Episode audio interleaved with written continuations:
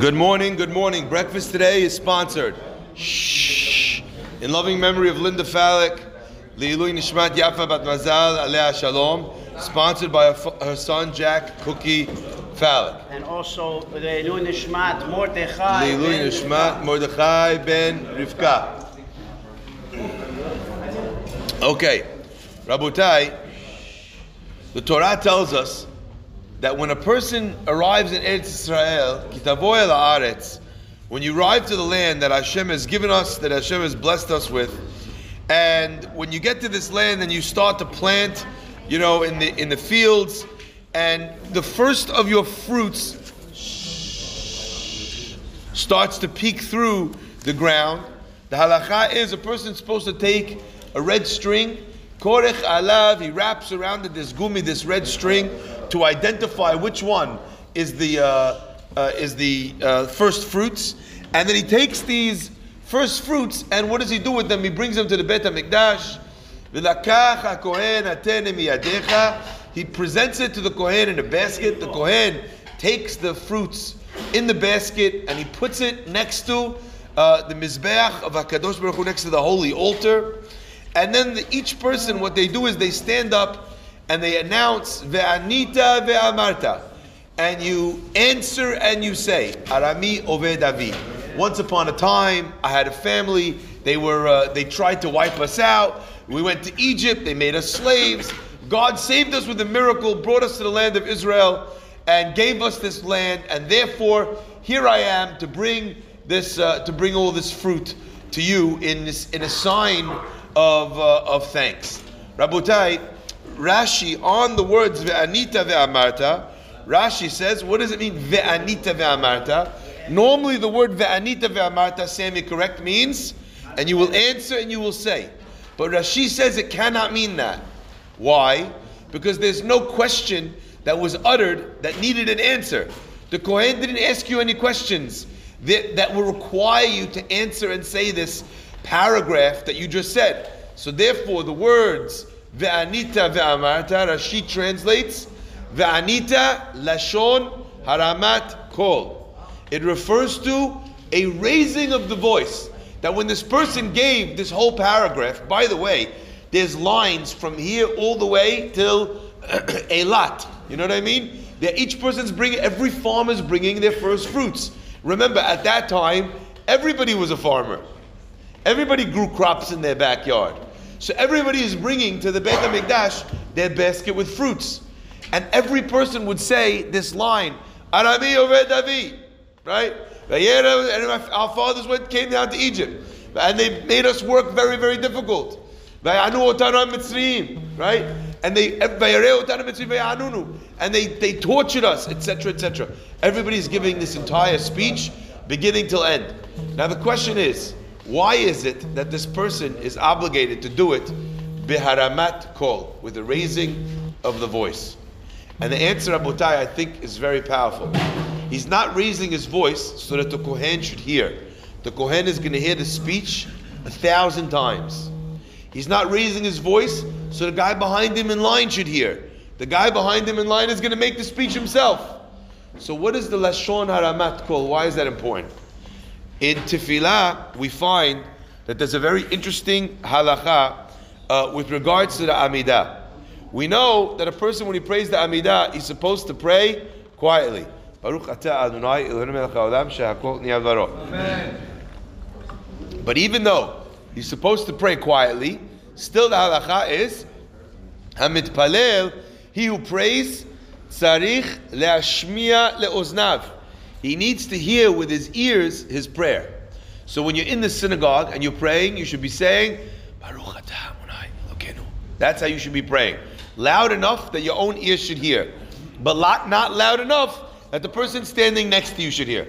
That's the halacha. Now, why is it important that I should hear my own words? Why is that important, Rabotai? And the answer, I think, is connected to this here as well. Shh, Mechila. The answer is that when a person is praying, aside from making sure that God hears your words, it's also very important that you should hear your own words. I'm going to give you two reasons for this. Reason number one Imagine a guy st- stands up every single day and he says, like we say in Ahavat Olam Ahavtanu, right? What do we say? Or Ahavat Rabbah, depending on Sfaradim, Ashkenazim, right? What do we say? We say, please Hashem, make the words of Torah, you know, sweet. Let us learn to, to study, lilmod, lilamed, right? We say all these beautiful words in the prayers. We say in the Amidah, Atahonen la'adam da'at. You teach everybody wisdom. We say in the prayers, what do we say? Rifa'enu. Please make us healthy. We say in the prayers, Barachenu. Please bless us with parnasa. Could you imagine going up to God and saying to Hashem, please grant me wisdom, but not for one second in the day did you open up a Chumash or a Gemara or a Shulchan Aruch or a Mishnah. You didn't for one second try and teach yourself any Torah. How are you going to come in front of God and ask Him to teach you Torah? Torah. Thank you, Hashem. Where, but did you open a book? Did you go to learn? A person who doesn't do the bare minimum that he's asking somebody else to do, he should be has to be embarrassed of himself. How are you going to come to God and say, "Please, Hashem, I'm asking you for a refuah, for health," and here he's this guy is smoking a pack a day. How could you do that? You know, smoking causes cancer. Today we know that smoking causes cancer. Two thirds of people who smoke cigarettes are going to die. Okay? They estimate that each cigarette that a person smokes steals 11 minutes from his life, and a heavy smoker loses 13 to 15 years of his life span. We know this today. Great rabbis who heard from doctors. They saw the incontrovertible evidence. They saw what smoke and the tar does to the lungs of a person. They took the pack of cigarettes, they threw it in the garbage. They never smoked another cigarette in their whole, in their whole entire life. There's a list of the rabbis. There are many rabbis that hold that uh, they say that according to halacha today, that we know, that we understand what we're doing to ourselves. There are many rabbis that hold that it's asur from halacha not to smoke on the holidays. Sur me halakha to smoke any day. Okay, go do your research. You'll find out. Dayan Fisher, who was one of the most beloved and strongest rabbis and poskim in Eretz Israel, he died of lung cancer. On his deathbed, he called the minyan of people to come together, and he says, "I want you to tell everybody in my name that I am hereby ruling a pisak halacha that it is forbidden according to halacha to smoke. Look at me." Look at what it did to me because I didn't believe it was Asur. I didn't believe that it was true that there was this link. How do we come to God if you could hear the words that your mouth is saying? I'm asking Hashem to keep me healthy. Well, what are you doing to be healthy? How are you eating? Are you exercising? There's a mitzvah, mitzvah aseh from the Torah, positive commandment in Torah. V'nishmartem me'od lenafshotechem. You should be very, very careful with lenafshotechem, with the health that you have, because it's asur to put yourself in a situation of sakana. By the way, I love you all, even if you're smoking Juuls, even if you're smoking cigarettes. I love you no matter what. But do your research before you pick up a Juul, by the way. There are states now that are forbidding it. You have to figure out what's going on. And we have now Juuls that we're giving to children, little kids you see smoking. It's only vapor. It's only vapor, but it has nicotine. We're allowing children to get addicted to nicotine. Rabotai, please, let's just keep our eyes open. And we're asking Hashem, and then we're stabbing ourselves. What are we doing? Are, are you studying? You're asking Hashem for uh, what's it called for teshuvah. How much teshuvah did you do? Hashivenu avinu toratecha. You know, selach lanu. Are you doing teshuvah? Therefore, it's important that a person should raise their voice, not in order the kohen should hear, not in order the next person online should hear, but that I should hear. Why do I have to hear the words of the bikurim, Rabotai? Because there's certain things that I could whisper in my ear and I understand. I understand if I'm going to ask Hashem to heal me, that I need to take care of myself also. I understand if I'm going to ask Hashem for wisdom, I need to study. If I'm going to ask Hashem for what's it called, Al HaTzaddikim, Allah Hasidim, I need to treat Tzaddikim and Hasidim with reverence too. I understand all of that. That's easy. But you know what's hard? What's hard is Bikurim. Bikurim is hard. I worked my tail off for these fruits. I always point this out, Rabotai, with the greatest of respect. I always point this out. All of us today, what jobs do we have? You're working in finance, you're working as a lawyer, you're working as an accountant, you're selling goods retail, you're selling goods wholesale, you're selling real estate. What did you do with your hands? You didn't build the house that you're selling. You, you didn't build the company that you're investing or buying stocks in. You know, you didn't build the courthouse that you're practicing law in. What did you do with your hands? What did you make yourself? There's very little today in terms of parnasa that people create with their own hands. They made by themselves. How many people in this room today are a carpenter? Anybody? How many people here build homes? I'm talking about with the belt on a ladder. Anybody here? It's amazing, right? So big sign that I'm talking to a Jewish crowd, right? We don't do nothing with our hands. But but how many people in the Kehillah? Very few. There was once a time where if you, you were going to bring Bikurim, you know what that first fruit was? It was the thing that you spent all summer in the heat plowing and planting and you're taking all the garbage from the from the backside of a horse from a cow you're picking up all the zbale from the back and you're fertilizing it this is what you're doing they didn't have purell back then had that comes back into his house he smells like i don't want to say what Right? This is what he did in order to be able to bring this tree. And now comes the first fruit, and he's holding it in his hand. You know what it means? I made this. I made this. And you know what it must have felt like to take the first fruit that comes, the first peach, the first apple, you bite into the apple, you taste how sweet it is. Wow, not only do you have to make a, what's it called? Uh, you, not only do you make a, what's it called? A, a,